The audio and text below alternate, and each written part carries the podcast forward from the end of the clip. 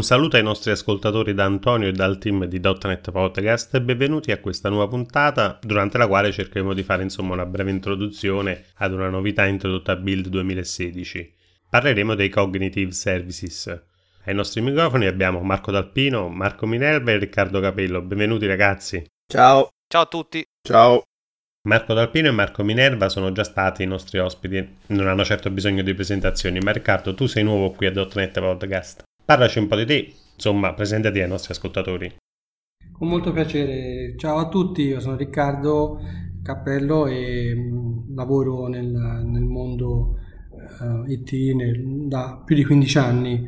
Ho iniziato come, come sviluppatore, come un po' tutti, e adesso invece ricopro il ruolo di responsabile tecnico per l'azienda per quale lavoro di Firenze che si chiama Vivido.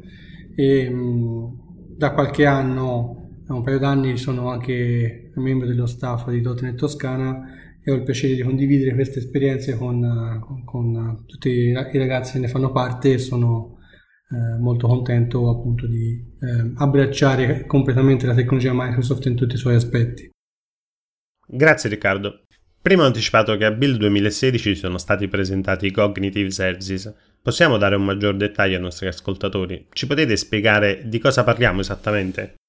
Dunque, brevemente si tratta di una serie di servizi che consentono a noi sviluppatori di realizzare applicazioni che sono in grado di analizzare e di interpretare la realtà usando, in questi casi si dice, metodi di comunicazione naturale. Al momento questi servizi sono disponibili in preview e ci vengono fornite 22 API, ovvero 22 funzionalità diverse che noi abbiamo a disposizione, che possiamo appunto integrare nelle nostre applicazioni, che sono divise in 5 categorie che rappresentano ognuna un'area su cui possiamo concentrarci nell'aggiunta proprio di queste funzionalità, che sono Vision, Speech, Language, Knowledge e Search e queste appunto, come dicevo, rappresentano un'area di servizi forniti dalla piattaforma Cognitive.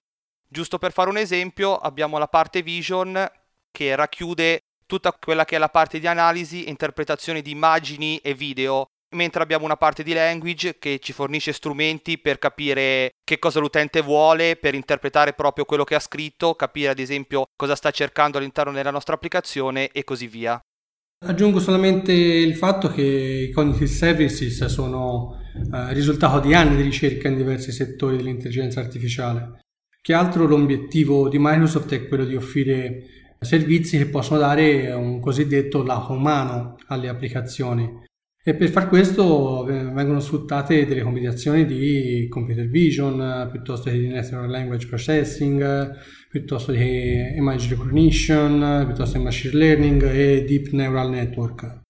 Tra l'altro, proprio a partire da Build, ma anche nei mesi precedenti, ci sono stati già diversi esempi in giro per il web e in particolare sui siti di Microsoft che ha incominciato a tirar fuori una serie di servizi, all'epoca si chiamavano Project Oxford, e in questi siti permetteva in maniera giocosa di realizzare operazioni tipo riconoscere l'età delle persone oppure associare una razza di cani all'immagine di una persona. E diciamo che questi esempi sono già delle applicazioni che sono state portate come esempio ma che probabilmente sono servite un po' da traino, da introduzione anche per farceli provare questi cognitive service anche se non abbiamo fatto o stiamo utilizzando applicazioni effettivamente che li usano. Invece già con questi giochetti ci abbiamo potuto mettere le mani sopra. Davvero interessante sotto molti punti di vista, ma possiamo spiegare brevemente ai nostri ascoltatori come funzionano e come si utilizzano i cognitive services? Sì, questi cognitive services sono sostanzialmente implementati in questo modo sono stati creati degli endpoint HTTP, quindi sostanzialmente facendo delle chiamate REST, si possono passare delle immagini o un video oppure un audio che noi stiamo registrando oppure che abbiamo già registrato e il servizio appunto nel web tramite questi endpoint ci restituisce un risultato a seconda del servizio che noi siamo andati a richiamare. E quindi, per esempio, se abbiamo mandato una foto per il servizio legato alle emozioni, riceveremo indietro quelle che sono le emozioni rilevate sulla faccia della foto che abbiamo inviato. Dietro le quinte di questi servizi si basano su un'infrastruttura cloud molto molto complessa. Mm, ad esempio viene sfruttato pienamente il machine learning di Azure, eh, ma tutti questi servizi comunque sono completamente trasparenti agli sviluppatori, poiché come dice il nome stesso, Cognitive è un servizio e quindi, e questa è un'altra nota positiva, eh, gli aggiornamenti e le migliorie al servizio arrivano gratis a chi lo utilizza. Immagino che dietro questi servizi ci sia un vero e proprio mondo, ma andiamo con ordine. Potete dirci su quali piattaforme sono supportati i Cognitive Services? Poiché i Cognitive Services sono accessibili a normali chiamate HTTP, eh, virtualmente sono accessibili a qualunque piattaforma. Cioè chiunque fondamentalmente è in grado di collegarsi alla rete e effettuare chiamate HTTP, quindi può utilizzarle. Tuttavia, per renderne ancora più semplice l'adozione e l'utilizzo, eh, Microsoft ha realizzato per molte piattaforme degli SDK e questi ci permettono di utilizzarle in maniera ancora più semplice e rapida. Possiamo quindi, che ne so, lavorare con eh, applicazioni Windows piuttosto che con applicazioni diverse, oppure, che so, anche applicazioni Xamarin. Se poi, diciamo, mio, la mia piattaforma non ha un SDK appropriato, possiamo fare delle chiamate REST tramite HTTP e accedere a varie funzionalità. E da questo punto di vista aggiungo una cosa che secondo me è molto importante, soprattutto al giorno d'oggi, è che questi SDK naturalmente sono completamente open source, come detto sono disponibili su GitHub e quindi ci danno ovviamente una possibilità molto interessante che è quella di darci modo di capire esattamente come funzionano, quindi cosa c'è dietro le quinte nell'interazione con il servizio, ma anche di proporre eventualmente correzioni e nuove funzionalità agli SDK stessi che quindi diciamo al giorno d'oggi, per com'è l'evoluzione di questo tipo di strumenti, è sicuramente un aspetto da non trascurare. Marco, parlando proprio di aspetti da non trascurare, qual è il costo di questi servizi?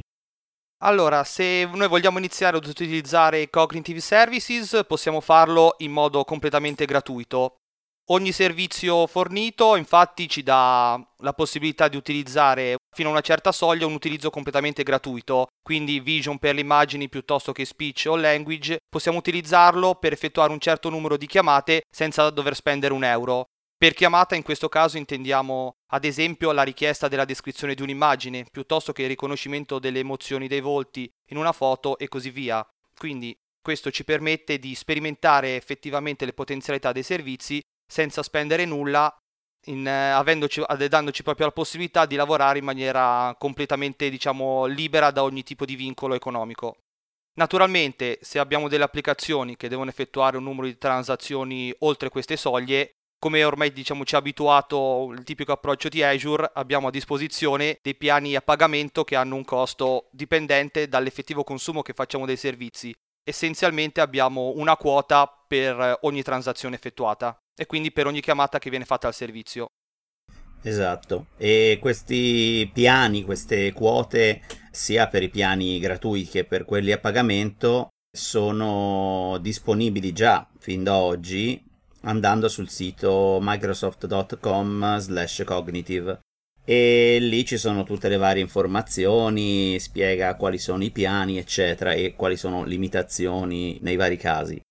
Tra l'altro c'è da dire una cosa molto importante, che i servizi in questo momento sono in preview, per cui io mi aspetterei, come succede generalmente anche per i vari servizi di Azure, che quando poi questi vanno in general availability, cioè quando saranno disponibili in maniera definitiva, anche i costi e quello che si può fare a livello di eh, piani potrebbe comunque cambiare in quel caso, ecco. Quindi Stiamo a vedere cosa succede da qui ad allora. Per adesso direi che è un'ottima idea quella di incominciare a sperimentarci.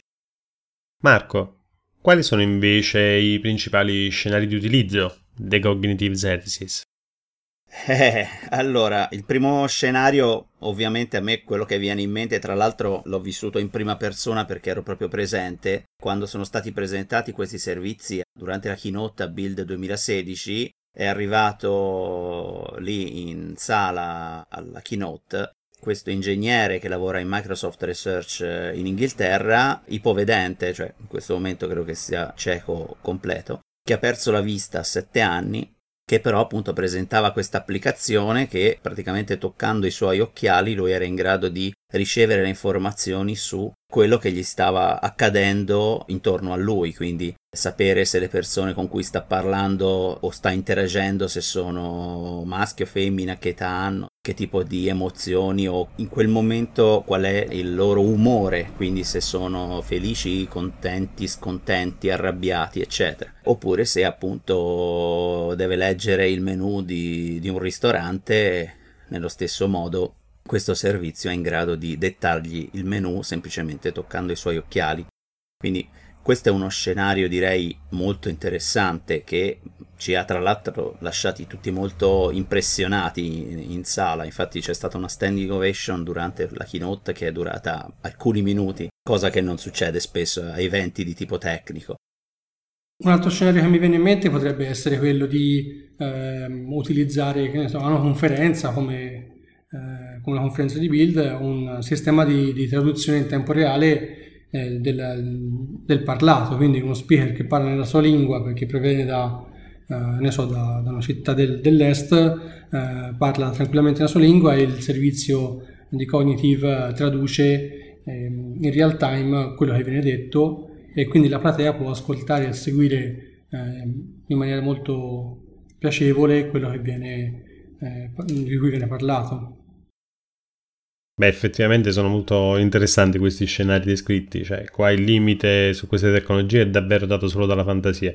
Ma voi avete già avuto modo di utilizzarli concretamente in qualche progetto?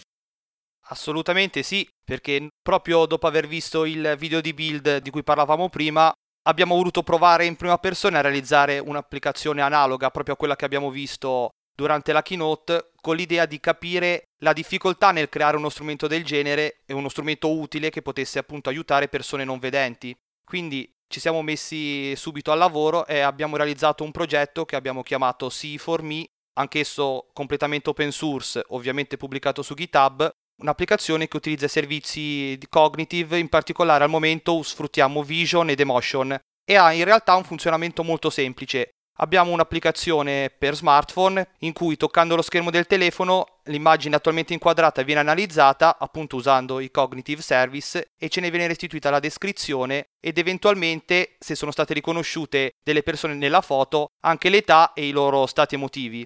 Proprio perché abbiamo pensato a un'applicazione usabile dagli ipovedenti abbiamo anche fatto in modo che tutte le informazioni venissero lette nella lingua dell'utente proprio per aiutarlo anche da questo punto di vista e tra l'altro se il, la persona non è di lingua inglese perché al momento i servizi ci forniscono dati soltanto appunto in inglese, utilizziamo il servizio Bing Translator per fornire descrizioni proprio nella lingua della persona, in modo da dare un vantaggio ulteriore nell'utilizzo di questo servizio.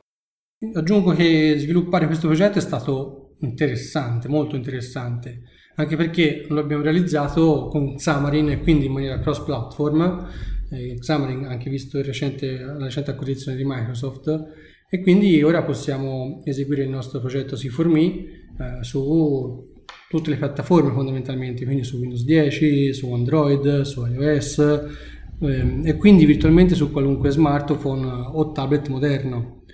E a dire il vero, grazie a Edue Marco abbiamo realizzato anche una versione per IoT Core, quindi um, con l'utilizzo di una Raspberry Pi 3 e un pulsante hardware, poi abbiamo messo una fotocamera e un paio di cuffie e abbiamo dimostrato che è possibile creare un prototipo simile al prototipo mostrato nel video di build.